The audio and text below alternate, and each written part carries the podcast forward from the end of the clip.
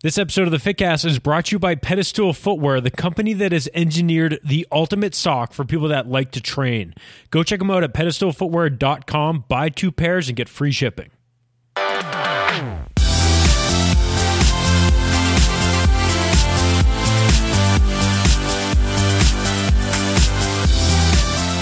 Hello, welcome back to the Fitcast. My name is Kevin Larrabee, and back on the show, this is three times in like, wow, three months or something like that. Uh, that is Krista Scott-Dixon, our Precision Nutrition. Krista, how you doing? I'm good, thanks. How are you doing? Uh, I'm doing fantastic because uh, you know we get to talk again, and this is this is like the I, I don't know like the best way to put this, but like leading up to episode 400, I wanted to get on you know the people that you know I think have been really influential in, in terms of the show and and things like that over the last couple months, and obviously we did like what did we talk for like three hours the first time we chatted? Something like that yeah.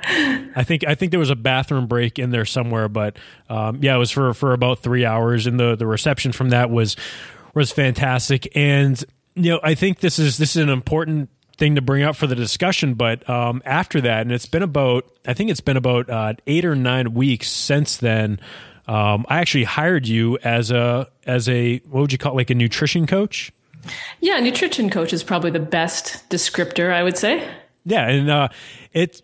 I, I want to talk a little bit about that briefly because it kind of got into some of like this this you know blog post that I'm doing uh, too because when and, and this is in that post, but like when we kind of set that up, we we had that discussion of like, all right, yeah, coaches, coaching coaches, and I'm like, yeah, you know, that's like the fifteenth time like that's been brought up, and I still don't you know, I still don't refer out to have people program for me or, you know, same thing like with nutrition stuff. Like that's something that we as fitness professionals or people that like if you're listening to this, you might also be like me where I kind of put it where like I know too much. Um, like I almost know like what I could possibly get away with. I know how to justify things for myself, and um, like I have too much information to kind of really go down one particular path because I'll like I'm like a dog. Like if someone throws a tennis ball and it looks appealing, I'm going to go after that tennis ball. So um, I hired you and we started chatting. And can I be real? I don't think we've talked about this in those calls, but um, like I, I, I like. I understand like this this idea of mindfulness is super important, but for for me and like this has come up a little bit. It's like, all right, well, when when do we let's talk about some calories. what, what are I, what's what's my macro breakdown for my lifting days or something like that, you know? Um, and damn, has this not been the most valuable time and money that I've ever spent to help help myself like personally and professionally? It's just been an incredible experience so far. Wow, cool. Good to know. And I think your reaction is so common, right? We're always like, okay, when are we going to get to the real stuff? Right. Like, let's let's dispense with all this hippie crap, or you know, like, or all you know. I, I don't want to put it that way. yeah, I, I don't want with your little game, but you know, I don't believe in it. Right. I mean that that's kind of like how it was. Was like, um, all right, well yeah, you know, I get it. I, I should I should be doing a little bit more, you know, mindfulness. I should be listening to what my body and my mind are, are trying to tell me and saying when I'm making these decisions. But like I just just tell just give me like the playbook. Just tell me what plays to run and let me let me run them. And obviously like that's not something that has worked incredibly well for me and for a lot of people in the past. And that must be like what you guys have been seeing with PN is like, you know, it's not just about giving people, you know, a breakdown of things. You actually need to kind of you know what you've been bringing up a lot in our talks is like digging digging a little bit deeper and seeing what's like really going on well, yeah, there's that, and there's also building the foundation, right? And so it's not that very specific do this recommendations don't have their place. It's actually it's almost flipped, right? So people are beginners or they're starting out, and they assume that that's when they should get the specific recommendations, right? Mm-hmm. But it's actually the opposite. I would give a specific recommendation to someone who was a high level athlete and needed, you know, and and had practiced the skills and done their drills and done all, you know, had all their right. foundation in place um, and then had a very particular need for something like a weight cut or a competition nutrition plan or something like that. And so specificity or like a macronutrient breakdown or, or some very closely calibrated energy intake is actually the tip of the pyramid. And most people never really need to get there. And I think that's kind of a good thing in certain ways because once you do specific stuff for a while, you kind of just want to break. Like it's not a sustainable practice, especially at the high level of um, detail that you would need for someone mm-hmm. who's an elite athlete. So it is funny, kind of the way we imagine things to work, right? Well, yeah, and it, I, again, I kind of like went into this like I want to just, and and you've learned this about me now after talking for you know whatever you know eight eight ten hours or something like that is like I am I'm somewhat of an impatient person. Uh, I'm a little bit of a I guess it's like ready, fire, aim kind of person, and uh, I, I like to I like to just like all right, well let's go, let's go, let's go, and you know I I think that maybe the best thing that I did is like you know using you as a coach and, and hiring you was was super valuable because like I went into this like knowing all right well we've talked for three hours. Like I I like where she's going and you know I trust her. I've been reading your stuff for years. I know I know kind of like where you're coming from with this. I just need to let go. I need to let go and just let like like soak it all in kind of and just kind of see where you wanted to to to go with this. And I don't know, like it might come up a little bit throughout the the chat, but um like wow like we've been able to dig not like one layer deeper but like i feel like we're kind of peeling this thing off a little bit more every single week and figuring out what the hell's going on with me. But um, has this been like kind of a similar thing for for most of the people that that you've worked with yeah, definitely. And for the listeners, I'll I'll give the metaphor that I gave you. If yeah. if you've seen this film, The Hurt Locker, I think it's such a, a beautiful mm-hmm. image of this. Like the, the, so so in The Hurt Locker, there's a guy who's like a bomb defuser, and he he finds this IED, and he's kind of working around it, and he's pulling up the wires, and he and he thinks in the beginning like, okay, this is cool, I got the bomb, right? And then he starts pulling on the wires and on the threads, and you see in this shot, like all of a sudden, one thread is connected to another thread and another thread, and he pulls up this entire web of bombs and IEDs, right? And this is moment of like, oh my God, I thought it was just one thing and now it's a bunch of stuff and everything mm. is connected. And that's not to say that what lies in wait for us is like terrible, you know, or explosive, but it's definitely the case that when you pull on a thread, it's connected to so many other things. Now, that being said, I mean, I think it does require a huge amount of courage and faith and trust, as you say, to even be able to go there, right? You know, mm-hmm. some people will just stop short and say, no, no, that's good. I don't, I don't need to go anymore with you, right? And so I think, you know, your experience is actually a really amazing demonstration of the fact that it takes a huge amount of courage to trust someone and to put your faith in that person. Um, and that's true whether you're a nutrition coach, whether you're a sports coach you know, I mean, if you're an athlete, you might have had the experience where your coach says to you, okay, take everything you knew about how to play this sport or do this activity, and we're going to rip it apart and I'm going to destroy it. I'm going to give you something new. And it's really freaky. And you have to be able to trust that coach to be able to move forward with them. So it does take a lot of guts, I have to say, on the part of the client.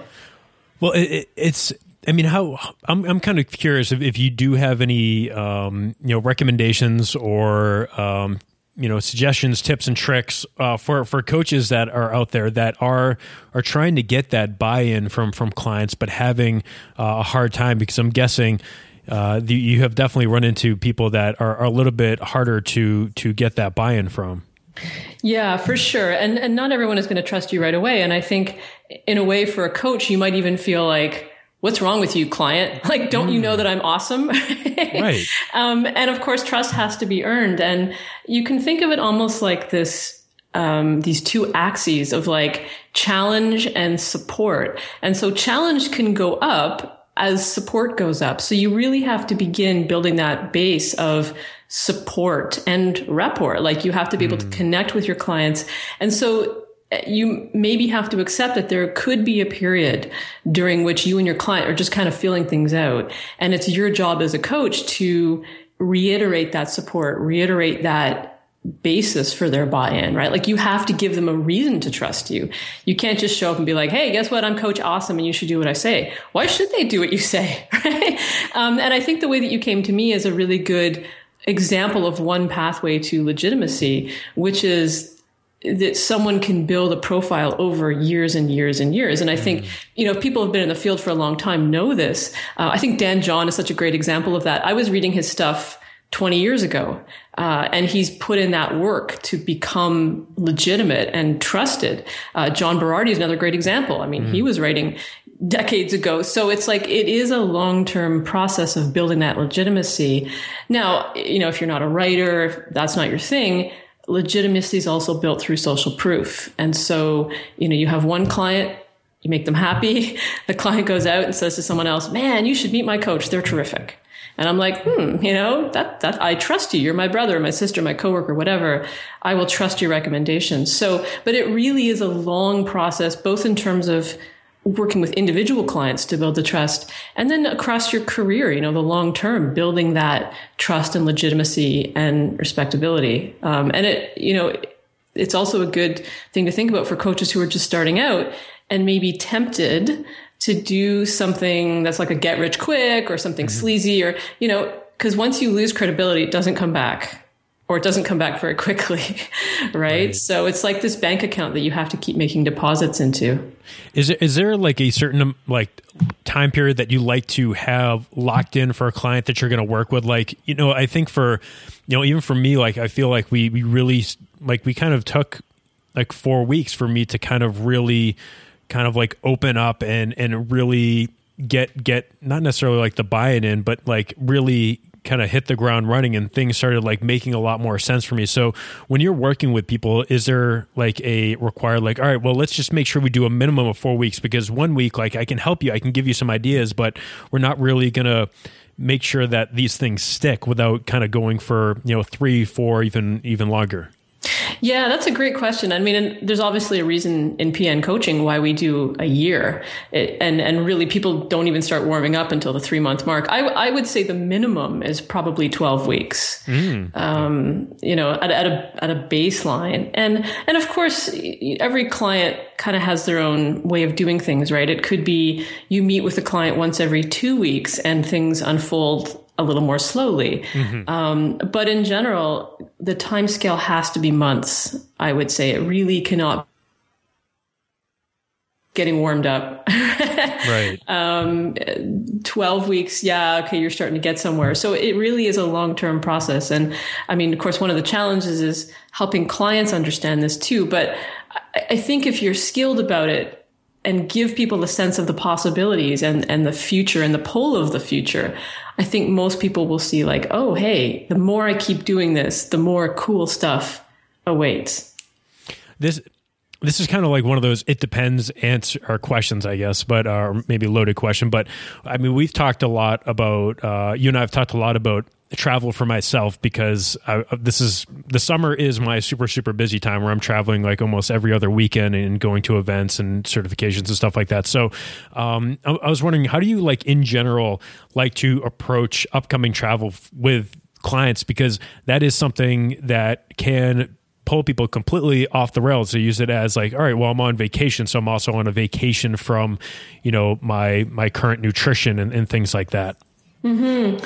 And this is so timely because actually, I, I, was literally having this conversation with my nutrition coach yesterday because I'm going away uh, in a few days, and so I was saying to him like, "Okay, let's come up with a game plan." So, mm. I mean, the the it's depend it depends. Is sort of like you know what is a client ready, willing, and able to do, right? Mm-hmm. But I think in general, the, the way you want to have the conversation is to talk about a game plan, mm-hmm. right? Mm-hmm. So what's your objective on this particular trip? Um, what are the resources that you have available to you? For example, are you going to be in an apartment? Will you be in a hotel? Where is the hotel? Where are the grocery stores? Where are the gyms, right? So like first helping client, clients brainstorm what resources are available to you? Because I think one of the problems in in uh, going through situations is that we often feel like we have fewer resources than we do. Exactly. Right? Because our first impression is like, oh God, I'm going to be stuck here and it's going to be crappy and whatever, whatever. And but when the coach starts to say, no, look, you've got this and you've got this and you've got this,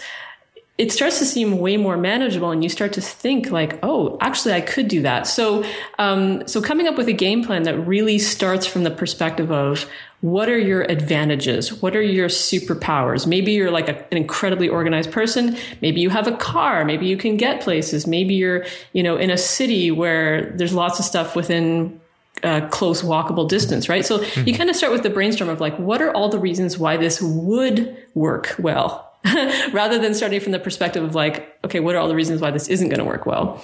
And then you can talk about trade offs. Like maybe this is the vacation where you just want to go and let your hair down. Hmm. And you're perfectly prepared to accept the consequences of coming back two weeks later with like a massive hangover and you know whatever else has happened to you, right? Um, so I think a, a really grown up conversation about trade offs is important. Um, and then some strategizing around common obstacles because very few things are unexpected, like truly unexpected. Like, okay, my plane crashing on a desert island. Oh, I didn't expect that. Mm. Right. But long lines and delays and weird times, like getting in late at night or early in the morning, all these things I can expect. So you can kind of brainstorm like what's expected, what's unexpected. Um, and for the things that are generally expected, what can we do about them? Um, and and you know, generally, there's more options than you think. Like uh, even if you don't have a car, I've often found in many American cities, if you're prepared to walk a mile or two along roads that aren't the greatest, you can actually find some grocery stores. Like I remember one time I got stuck in L.A. Um, and like literally stuck there. Like I, I messed up my flights and I was stuck there for a couple days. And I was in this crap motel, like literally in the middle of nowhere. It was just such a, a, a total screw up. And I thought, okay, here I am. I have my laptop so I can work. Um, what do I have around me? And you know, immediately around me there was nothing. There was parking lots and used car places. But within about a mile, mile and a half, there was a Whole Foods. Mm-hmm. And so that became the center of my existence. Every single day I would walk to that Whole Foods, like, you know, climb over the highway overpass, that sort of thing.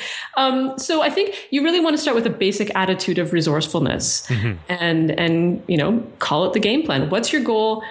How do you want to get to the goal? What are you willing to trade off? What resources do you have available? And what will your opponent throw at you? Um, so all of those things I think are are helpful, and just understanding every trip will not be the same. You know, some trips you can and will and should have it completely dialed in. Other trips you may just want to be like, you know what, I just need a break mm-hmm. from thinking about all this stuff. You know, I have vacations like that too, where I'm like, I just don't care about working out on this trip, and that's cool. You know, as long as that's a conscious choice. Totally, I, I think I mean that some of those discussions have been the the most important for for me. Not just like and like this is a couple things that I like. I hate and people like I, I mentioned. I love the summer and I love going to the Perform Better summits, but I hate flying. I hate the stress of, and this happened not two weeks ago when I woke up. Literally to this day, two weeks ago from this this morning, I had to move our flights to 6 a.m. because of terrible weather and of course, I set my alarm for 3:40. My phone decided, "Hey, all we're going to do is A, my phone fell on the floor, and B, it was like on vibrate." So uh, it did not wake me up, and then I woke up at like 4:20. I think I woke up for a 6 a.m. flight when the airport's about 45 minutes away to the parking garage, um, and then you know you got to go from that garage into the airport. So. I, I almost gave up. I was just like, there's no way I'm making this flight, and I'm not going to get in today because there's terrible thunderstorms in Chicago for the whole day. That's why we moved up our flights. And like that was just like stress on top of stress. And like eventually getting there and like being able to hit the reset button was was super huge for me. Like again, it was the mindfulness. It was like, all right, it's okay. Or even like, hey, it's okay. Like even if you don't get there today, you can take the first flight out in the morning tomorrow and you're still gonna get there on time for what you need to do tomorrow.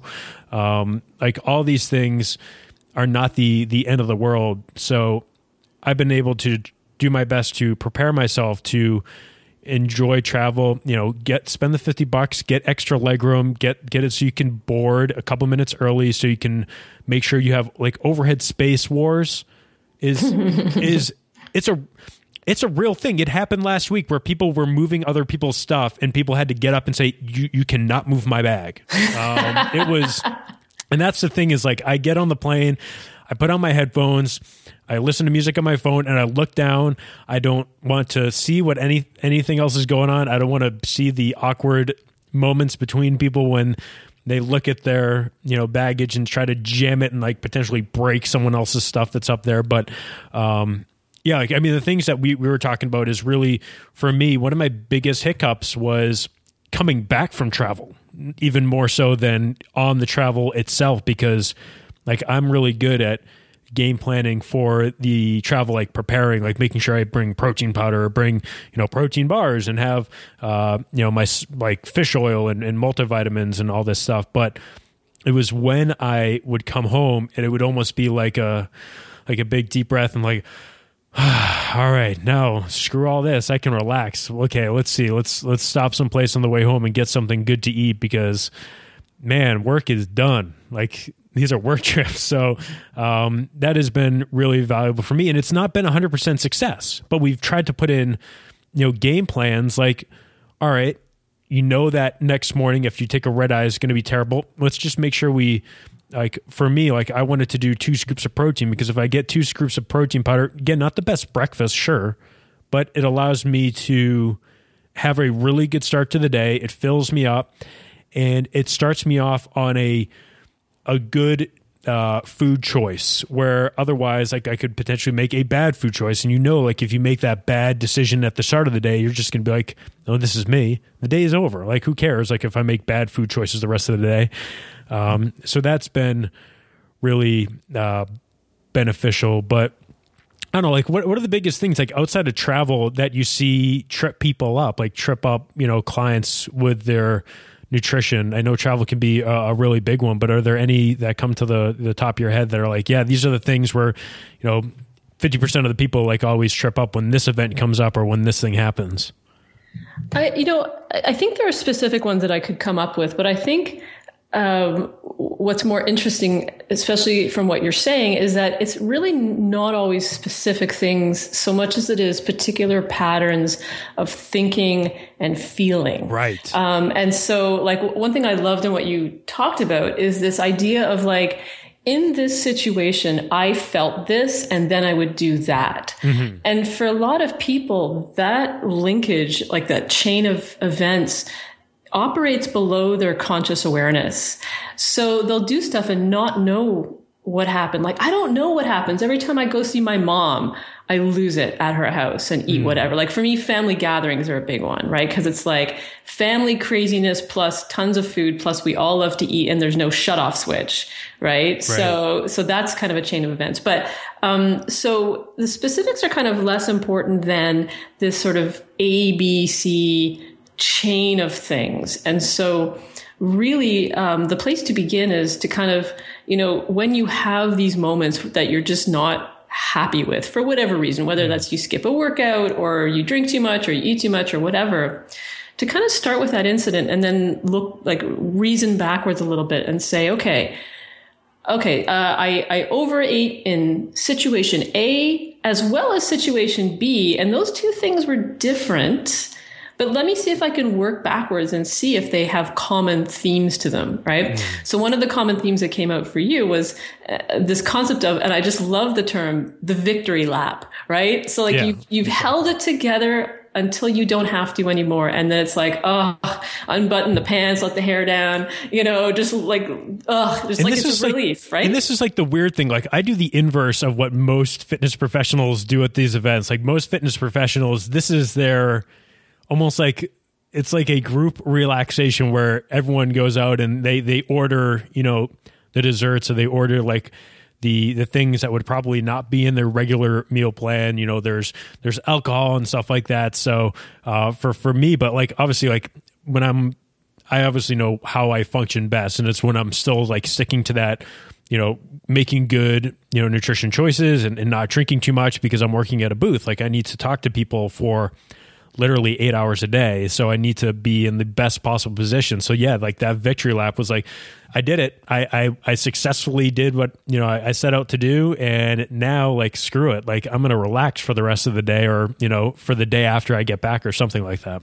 Mm-hmm. And I think what you're saying too is this really important lesson, and it's going to be different for every person. But what keeps you on track? Like, what are your motivations mm. for staying on track? Some for some people, it's social pressure, um, versus what causes you to become uninhibited. Like, what what snaps the leash off the dog, right? Yeah, yeah, and yeah. gives you that screw it moment. And um, I'm very similar to you in the sense that I will hold it together beautifully in a you know in a work situation or a crisis. Like, I'm the person you want in any kind of crisis situation. I will be handling it beautifully. But the second that pressure passes, I'm just like blah, right? right? It is that like release, like oh my god, like I don't have to be the grown up anymore. I, I don't totally hear you. Yeah.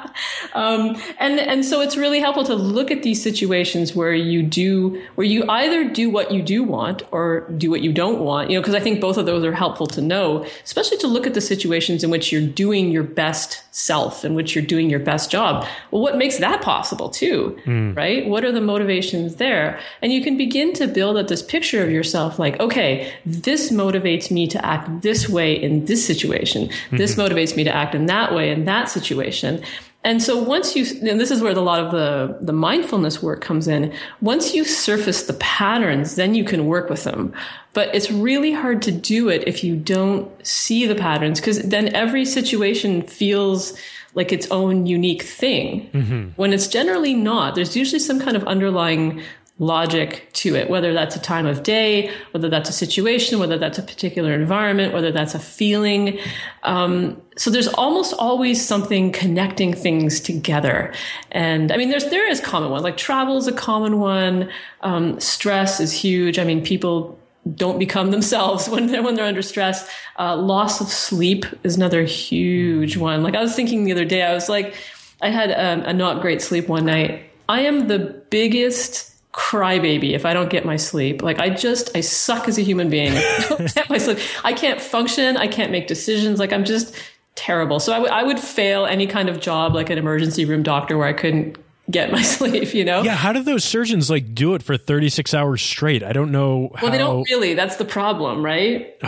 Performance degrades hugely. And exactly. the same is true like in the military or, you know, any kind of job where you, where you have to be awake. There's really, it's, it's really just a bad idea to make humans not get their sleep. So um, that's a really common trigger for a lot of people. And um, particular emotional states, I think, are very, very common triggers. And one of the problems there is that often we don't realize that we're feeling those emotions, right? We're just acting. We're like, I don't know what's happening right now, but mm-hmm. all I want to know, all I know is that I want to mate with a burrito, right? Right. Um, and so also part of that mindfulness work is connecting us to ourselves because we've almost become like dissociated from ourselves, whether kind of literally or figuratively. Mm-hmm. Um, and we often don't know what we're feeling. All we know is that we're acting. And I mean, philosophers have always debated like how much free will do we have? And a lot of research is coming out saying we really don't have as much free will as we think in the sense of, you know, consciously deciding to do something and then doing it. Mm-hmm. It's generally much more automatic, usually based on some kind of um, environmental cue or um, some kind of habit or some kind of physical sensation or some kind of emotion. So most of our actions are actually not really driven by the conscious, logical, you know, grown up reasoning brain. So the mindfulness helps us surface like what's actually going on here and what is the, the chain of events that led to this outcome. Go rewind 60 seconds and listen to that again because that was the thing that I thought I could outsmart. Um, and I thought that I didn't need to do this stuff because no, like I know what I need to do. It's just, you know, willpower or something like that, or it's like I need to do it. But it was it really the thing that clicked for me was that that mindfulness, that kind of like the mind body scans that we did. It's like, all right, well, here's the deal. Uh, I just came back from a you know a six hour flight. It's uh, eight thirty in the morning. I just took a red eye. I feel like garbage. Um, you know, I got to I get to do some grocery shopping on the way home for the for the you know the week that's coming up. So now I'm going to look around and I'm probably going to pick up some things that are not necessarily the best thing possible because my energy is really low. I, I didn't sleep on the flight, and um, you know what what I did, even if that stuff came up is I at least tried to use those, and you know, part of it, like what we talked about uh, when we when we've chatted, is like you know, part of it might have been you know, this is going to be a justification for what I'm doing, but I would use it as an opportunity to get some data. Like I would think, all right, mm-hmm. well, okay, I'm going to do this but why am I going to do this? Like, why why am I going to go grab? And this is people won't believe this if you like this stuff, but I've just recently found out what Ben and Jerry's half bake ice cream is. So like my weekly like treat has been like at the end of the week I'm gonna get Ben and Jerry's uh, half baked because yeah you guys are right like it's probably the greatest thing on this planet outside of um, you know the 1996 Chicago Bulls. So I I I knew I was gonna go pick that up, but I made sure I thought, all right, I'm gonna pick it up you know, why am I doing this? Do I do I need this? Do I need this? Is this something that I'm just using as a reward? Like, am I justifying this? And then when I got home, like I did one of the things that we talked about. Maybe I think it was what something that we talked about in one of the previous episodes. But like, I literally took so long to eat the damn thing, like it was basically melted. Uh, you know as like i was kind of going through it because i was making sure i was i was doing something else like i would have a scoop and i would just like i wouldn't like eat it i would just kind of like let it just chill out and um like that was really kind of like important to know that a I could slow down and like be like why why am I doing this? And to be able to recognize that um, that kind of signal the next time that it happened and think all right well I had that signal last week. Um, I knew what the outcome was. And like another thing that we talked about and I apologize for rambling but this is kind of like hopefully it's working out in terms of good information for people is that um, I also uh, made sure like all right well if I'm ever going to do this stuff, like I can't let it interfere with like social things or the work that I'm doing. So I need to be able to have this ice cream and not feel like, man, I'm going to go take a nap. Um, and I felt like I could just, my work suffered. And I was like, all right, well, you know, I have to make sure I realize that because I don't want my work to suffer. I'm working on some really important stuff that needs my full attention. And if I'm not having optimal brain chemistry, that's not going to make my life any easier because it still needs to get done. Um, so like all these little things have been like the pieces that have been coming together for, for me that have made things a lot easier. And, uh, I mean, hopefully that is connecting with the people listening and, and letting you realize like, yeah, you totally are going to want to, use these exercises to your benefit. Don't think that you're better than the exercises because I can guarantee you, unless you're some kind of crazy outlier, you're not. Well, and I love how you said, I thought I could outsmart it. And the way I would look at that is like, look, your human brain, like the the thinky brain, the frontal cortex, is way late to the party from an evolutionary standpoint. Right. So your your body was around way before your brain was, right? Mm-hmm. Especially those higher order brain functions. And so it's like you cannot outsmart your body at its own game. It's got millions of years of evolution on your brain. And so, like, your brain, of course, is a little egocentric, the thinky brain. It thinks it's pretty smart.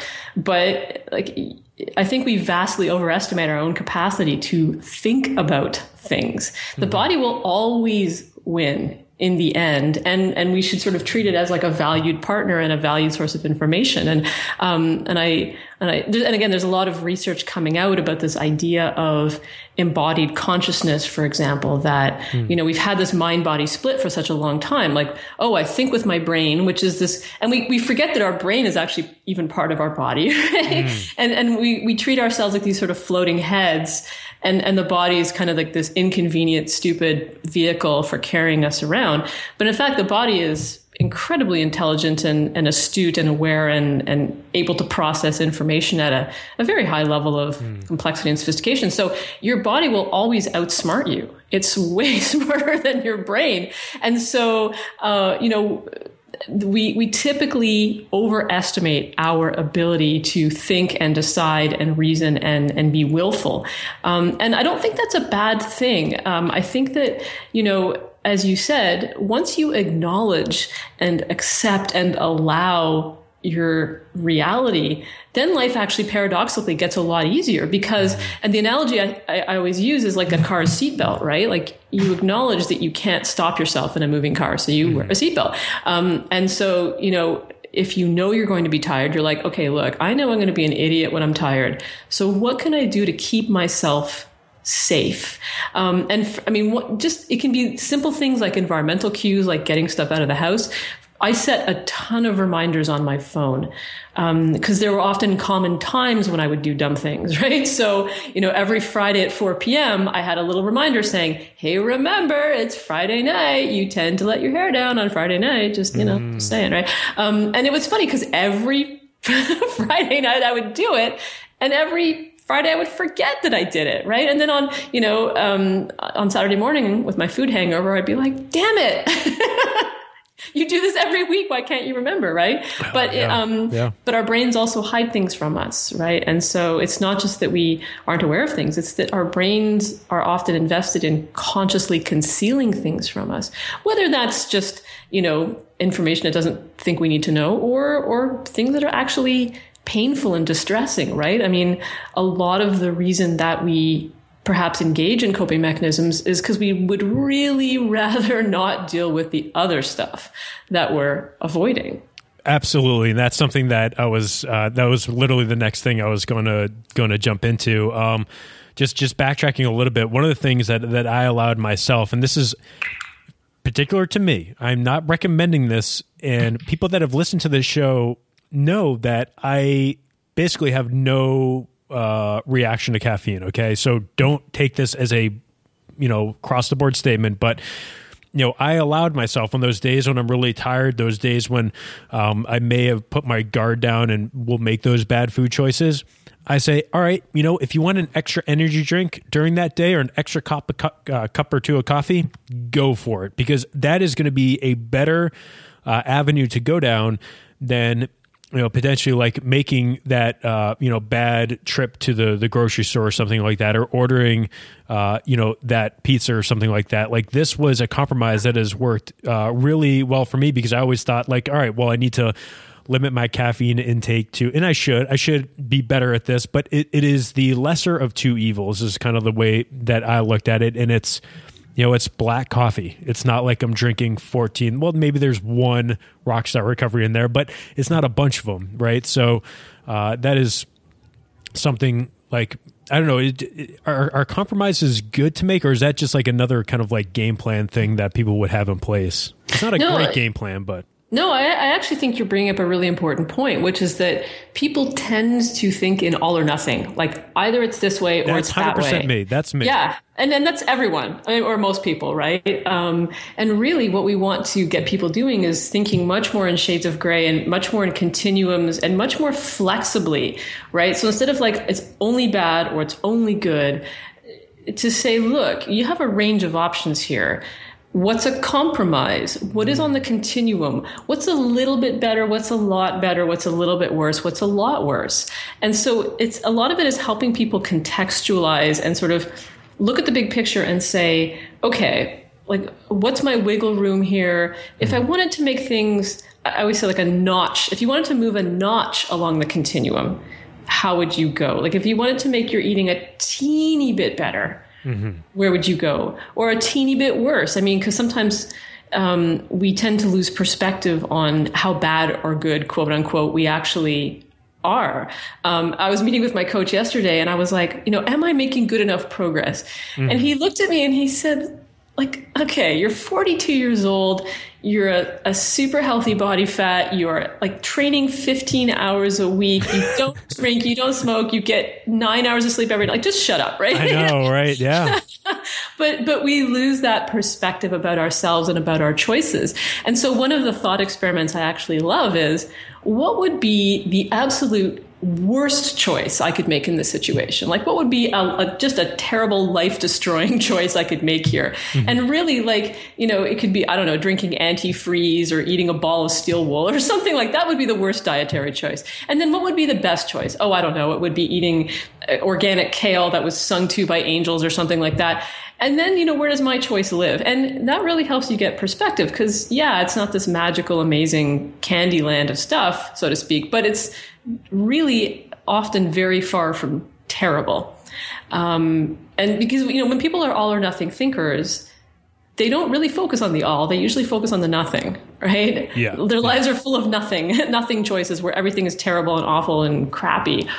Um, so I definitely think compromise continuum. I mean, that's that's how grown-ups think. Um, and and I think cultivating a mature adult perspective that can tolerate complexity, um, contradiction, richness. I mean, that's that's really the goal. And to be able to tolerate exceptions, like I eat this way unless I don't. Right? Mm-hmm. I always choose this except when I don't. Um, eat, that's a grown up perspective. That's life as it is. That's reality as it is. And so um, I, I, actually love that you put this into place for yourself because it was like, okay, here's what I need to be successful. I will, you know, if I get X numbers of, of coffee, I'm not going to do all the other stuff I don't want to do. Mm-hmm. Perfect. To me, that's a win win. What an episode so far with Krista Scott-Dixon. And speaking of people that are just doing incredible things, I want to talk to you guys about Pedestal Footwear because they've just really, really stepped it up. And what we just didn't know, it's like it's like when Apple made us an iPod. We didn't know we really wanted it until it came out. Same thing with like an iPad.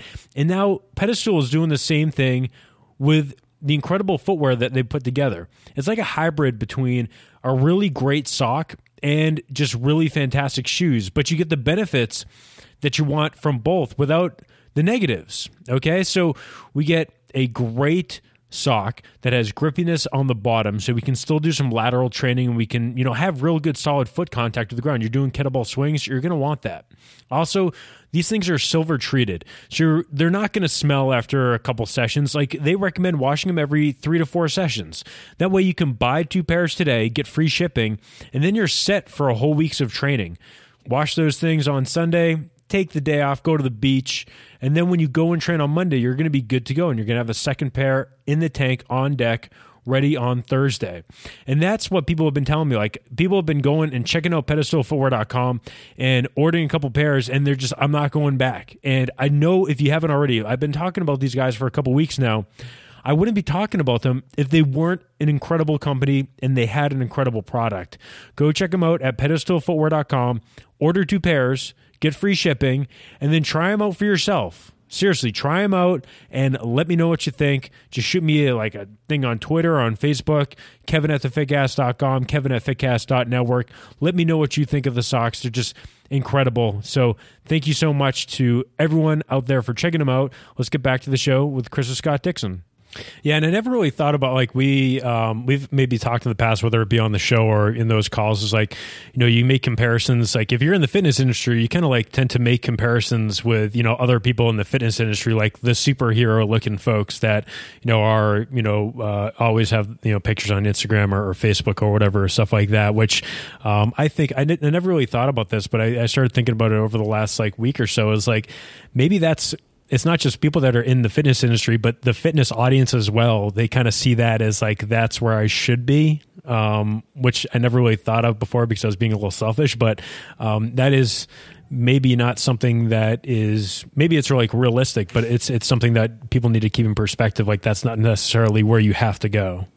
Uh, oh, nor is it where you should go. Really, uh, I yeah. think I think if you're someone who has ever done that extreme level of achievement, right? Like you, if you've ever dieted down for a competition or a photo mm. shoot, or if you've ever performed at the elite international level of athletic competition, you know you don't want to live there. Like mm-hmm. ask anyone who's made it to single digit body fat, like and and had to work on it uh, what it's like. It sucks. It's it just it, it, it, your whole life revolves around it, right? So mm-hmm. so even if people have achieved it, so first of all, very few people will be able to. But even for people who have, if you ask them, they'll say like, "There's no way I would want to live the next 50 years like this. This is a terrible way to live. I have to sacrifice a job, relationships, like." Everything in my life revolves around achieving this goal. Mm-hmm. And that's not sane, that's not healthy. And I think one of the major critiques of the fitness industry that I have is we we have uh, images that are not only unrealistic but kind of actively damaging. And, I, and yeah. I'm not saying anything new, but like basically we celebrate insanity. Right? Like we celebrate people who are pathologically, obsessively devoted to an all encompassing goal to the hmm. exclusion mm. of everything else. And, you know, if I think about what, what I want fitness to be, I want fitness to be the capacity to have an awesome life. And hovering over a Tupperware container does not meet my definition of living an awesome life, mm-hmm. right? Uh, being strong and, and having the level of health and, and mobility that lets me do whatever I want to do, that's an awesome life. I almost think like strength should be priority number one because on like no matter what if you are stronger, your life will be easier. If you're stronger and pain free, everything in life is easier. You can move, you can help your friends move, you can I mean, you can if you if if you really want to, you can help your friends move or like if you need to, you know, move something in your house or if you need to go climb a mountain or something like that. Like that stuff that is all easier to do if you are just stronger. So focus on getting stronger maybe as this is just like me talking out of my butt. I didn't really think about this before I said it, but like I think just having more strength in your life, like focusing on that, will make you happier and healthier and literally like it just makes your life easier because you can do things sometimes without even needing help. You can just do it by yourself. Well, and I would almost even regress that a little bit, like beyond strength, to, to call it movement competence or movement literacy. You know, if totally, you yeah. if you move well and you can execute movements with uh, enough power and and confidence, um, then then the world is really your oyster and especially if you can devote those efforts to like meaningful life goals right so yeah. yeah. you can help your friends move and maybe it's not even about helping your friends move it's about building those social connections exactly right yeah. like I was, so I was kind of being a sarcastic butthead when I was no that. no but I but I totally get it right it's like about achieving these desired life goals and mm-hmm. I always think of privilege as as for me my definition of privilege is not having to think about stuff and I think if you're someone who's ever experienced, you know, a movement limitation or chronic pain or, you know, obesity that restricts your movements or whatever, um, you know that life is pretty crummy in certain ways if you don't mm-hmm. move well or confidently. Um, and so for me, like having movement competence and strength and all those, like, the ability to do is an incredible privilege that just opens so many doors.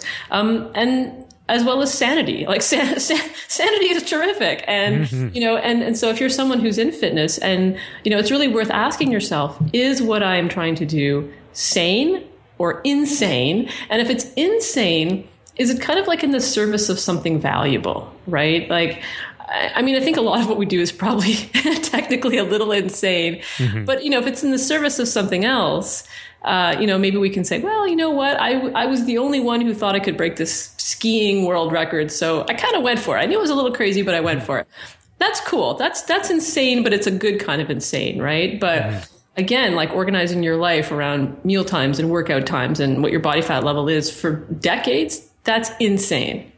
Yeah, and I, I, I kind of going back to like the all or nothing thing. Like those were a big test for me. Like going to Chicago and like being able to go to um, Pizzeria Due. Uno's was full, so we went to Due. Man, Siri just turned on. Um, but yeah, so we went to the other place down the street. If you know Chicago pizza, you know it's like the best. It is. It's what Chicago pizza is, or whatever. But um, being able to like go in there and have not you know just have a couple slices of pizza and say that's okay, like that's it. I'm done, and not think okay, the night's over or the weekend is is a wash because I had pizza. Oh my god! Um, and you know, just be okay to you know get to the gym in the morning before going to the conference and get right back on track. Like it's a really good. It was a really good test and a good exercise for me. And it's like, wow, look at I get to have I get to you know exercise my nutrition practices by having some pizza. Yeah, um, but it was successful. So that was that was even better. Like that almost uh, being able to be okay without all or nothing was was really big for me in the last couple weeks. Yeah, and I love the way you talk about it too, right? It really is about expanding your sense of what's possible. And yep. that always feels so great. Um, you know, at the elite levels of achievement, we have to restrict ourselves. We have to mm-hmm. focus on very narrow goals and, and be very, you know, focus on that one little pinpoint. But I think for most people, like 98% of people, the goal is to expand your life, to expand your possibilities, to expand your sense of what's available to you, because mm-hmm. that feels amazing when you kind of and i think you and i have talked about this actually like that sense of like a door opens and you're like oh my yeah. god i didn't realize that this was behind this door. This is awesome. And behind this door there are three more doors and it'll be cool to see you know when i open them what my world looks like after that. Wow we're getting close to an hour already. Um, but i i mean I, the thing that i kind of wanted to kind of not necessarily wrap up on, but make sure this comes full circle is like with a lot of the stuff that, that we've been working on with myself, and, and I'm sure this is going to be the same for, for other people, but um, like going, you know, layer after layer and, and digging deeper and deeper and deeper.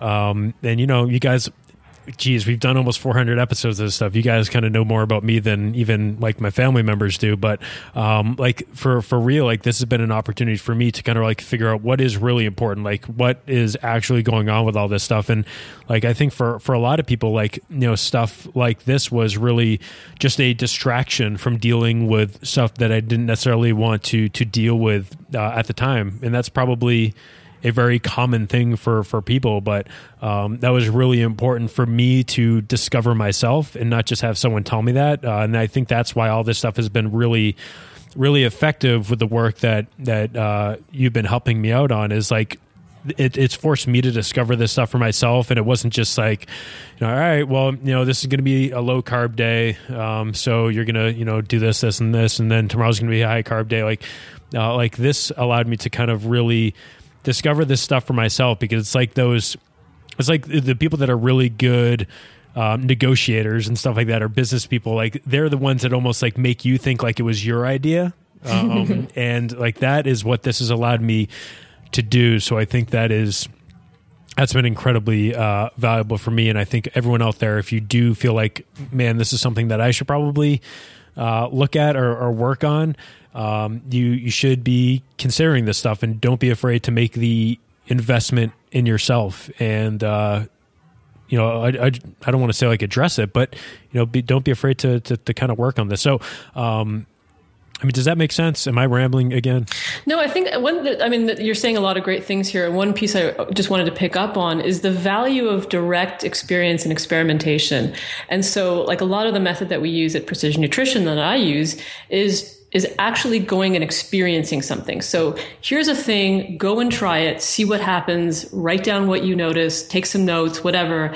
Because um, that is really the only truly transformative thing. And I'm, I'm sure if you're listening, you can think of times in your life when you've had experiences that transformed you in some way, whether that's how you think or what you believe or whatever. Um, and of course, you know, physical transformation can only come through experience and, and action, right? And so, um, really embedded in what you're saying is that value of actually going and trying to do something to either have a particular kind of experience um, or to experiment with a way of doing things uh, and then to iterate. Uh, like there's you can read about it all you want you can learn about it all you want but until you feel it and go through it uh, you don't have it i would say. Yeah this is uh i mean i think that's the perfect place to to kind of uh to kind of end things, and, maybe we'll. I'm sure we'll come back to this later down the road uh, in the future. Uh, but I know you are going to be doing some traveling yourself. You are going to the United Kingdom, which hopefully is is. I think it's still there. may or may not be on fire by the time I arrive. Oh, that would be a, that'd be a blast. You get to join in on like free riots that really don't affect you. It just affects someone else's country. Right. Well, I'm very excited about the fact that the pound is dropping relative to the Canadian dollar. So mm-hmm. it's it's kind of all about how this benefits me. Yeah, I mean, I I, found uh, five thousand yen uh, in my. I was cleaning my apartment yesterday. I found five thousand yen, and the yen has gone up like twenty percent. It's the best financial investment I've ever made in my life. It's just for, forgetting I had that yen there, so now it's actually worth twenty percent more than when I left the country a couple months ago, which is which is good to know. Um, so I I want to ask you like if there are people listening to this, um, you know, if people do want to uh, apply for for for PN coaching and, and, things like that, do you guys do that in in cycles where people can sign up, or is there always kind of like an ongoing registration for to people to get coached by PN coaches? Well, we have a couple of different things that a couple of different ways that people can interact with us. And so one of them is the most straight up obvious one where people can get coached by us. Mm-hmm. Um, and so we launch twice a year. So we launch in January and we launch in July. And so uh, we're talking on July 6th. And so we, we're kind of right in the middle of a, a coaching program launch. And so the, the program is a year long, but we, we open it up to registration every six months. Mm-hmm. Um, but we've just launched another product, which is kind of cool that PN certified coaches can use in yes. their own practice. Yeah. yeah. Which is this thing we call, we call it pro coach, which mm-hmm. is the curriculum of the PN coaching program that a, someone who's PN certified can take and use in their own practice. Because you know there's only so many of us right? Mm-hmm. there's only, only so many people that we can enroll. And and what if we you know someone needs help in March or October right? Um, and so that's really cool. So what it means is that now there can be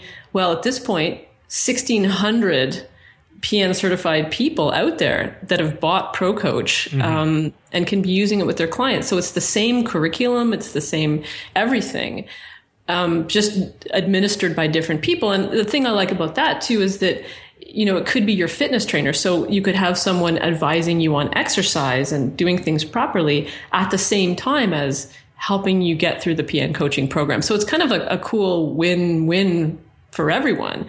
Um, so that those are sort of two ways that people can interact with, you know, what we do and how we coach. Yeah, I think like that is definitely a huge, uh, like a huge leap forward uh, for people out there. That that you know, it, it's another reason to go get certified uh, next time the the enrollments come up. Like, make sure that you get in on those because there's always limited spots. And it's like a limited time for for the sign up for all that. Um, but yeah, I've been hearing nothing but but great things about that. So if you are uh, PN certified, make sure that you get in on that. And if you're not PN certified, I really recommend that you go and get signed up next time. Do you know when the next enrollment is going to be for for uh, the certifications? Probably September. So September okay. 2016. Yeah, usually, usually it's like spring and fall. Okay. Well, here, do this. Save up some cash. It's not. Uh, it's not. Um, coming up every like single month make sure that you get in on September. Otherwise, you're going to be waiting again to to get going. So don't run into it and come into the September. You know, you don't don't go on like a 15 week trip for the summer. Just go on like a two week trip and come back with some extra cash, get PN certified, and be good to go. Sorry, I can't help but promote this stuff because like it is something that we believe in so much. A bunch of our coaches at uh, MBSC have been certified. It's something that you know we encourage a lot of people that get certified through CFSC uh, to get uh, certified through Precision Nutrition as well. Um, it's just an unbelievable program and a platform, and you guys continue to to set the standards for uh, you know nutrition and, and coaching in this industry. So uh, don't go on vacation too long because I want you to keep doing that. Yeah, and you need to get our new textbook, which is I've just been reviewing the oh, proofs, right. which is super exciting. So it's really amazing to see it coming together, and it looks so good. I mean, our designer is terrific, and it looks beautiful, and it there's like a cool workbook. I mean, I don't know. I f- almost feel like I want to go through it myself just just to have the experience, right? Because I don't know. It's just it's very very exciting to see like what a team of very committed people can do who are really devoted to you know just making resources available to coaches to learn. Like my focus is always on helping people learn, mm. um, and I think that's maybe a piece sometimes missing in the industry to like to think about how how can you help people learn? Eh, like right. how can you how can you organize instruction and education for them? So I'm pretty stoked about that. I, am again I'm obviously completely biased. well, I'll back you I, up on I, it. But I do think that our new textbook is going to be really terrific, and it comes with all these amazing resources and you know worksheets and just handouts for your client, just everything. It's just I don't know, it's awesome. Well, go do it. Keep an eye out for, for that and go to uh, precisionnutrition.com. Uh, and uh, there you can get some more information and, you know, you can follow them on Twitter, on, on Facebook, Instagram, even even Pinterest. Um, that's something that, that went by me, but, you know, Pinterest is something that people also use. So you can uh, follow PN on all those different services and um, you've been you've been doing pretty good on on the Facebook stuff lately I must say Krista you've been you've been getting some stuff out there. Twitter, you know, we can we can do some work on that. um, but uh, I'm just trying to trying to you know keep the the great stuff going because you've actually been posting some incredible stuff, like great uh, posts that I've been uh, like kind of like reading every single day. So that's been more or less my one stop shop for for great, uh, just great information. Um, so continue to do that. Can people follow you on Facebook? Is that okay? Yeah, absolutely. Look for Krista Scott Dixon. I have both a page and then like more of a uh, like a precision nutrition sort of uh, profile. So you right. know, whichever one floats your boat. The PN one is more like fitness relevant stuff, so you mm-hmm. can follow that, no problem. Awesome. Uh, well, that is going to do it for for this episode. I want to say uh, again as we get closer to episode 400. Uh, the audience just continues to be absolutely fantastic. And thank you so much for your guys' support. I really hope that uh, if you haven't already, you go check out the the Patreon stuff. Really, um, supporting the content being produced uh, means a lot. And every time I get one of those messages saying like, "Oh, you know, so and so has has signed up as a as a Patreon," like it really it really makes my day, uh, and it really shows that people believe in in what has been produced for the last 10 plus years and hopefully uh, that continues to to grow so thank you to everyone out there that has been a patreon supporter or if you're going to sign up you know after this episode uh, thank you so much for for joining on and i really appreciate all the support and don't forget to check out our friends at pedestal footwear pedestalfootwear.com they're helping support this show as well. So thank you to to them for making badass socks that we can train in. So thank you to them and uh Krista, thank you so much for for taking the time. I feel like we talk uh, a lot, but you know I like it every time that we get to chat. I kind of get to dig a little bit deeper, and now we get to share that with the the thousands of Fitcast listeners as well. So thank you for letting me do that. Well, thank you for being brave enough to kind of open the lid on your own process. Yeah, it's a hey, like I mean, you can go go listen to shows from ten years ago. There's some embarrassing stuff in there. I'm sure people, uh, no, again, like people bring up stuff at these perform better summits that I don't even remember saying, but I, I, I must have because they know about it. Otherwise, they hacked my laptop or something like that, or hacked my phone. But um, yeah, seriously, it's it's it's all for the benefit of, of the audience and, and getting more great information out there. So uh, again, thank you to to everyone, and we will catch you next week. Take care.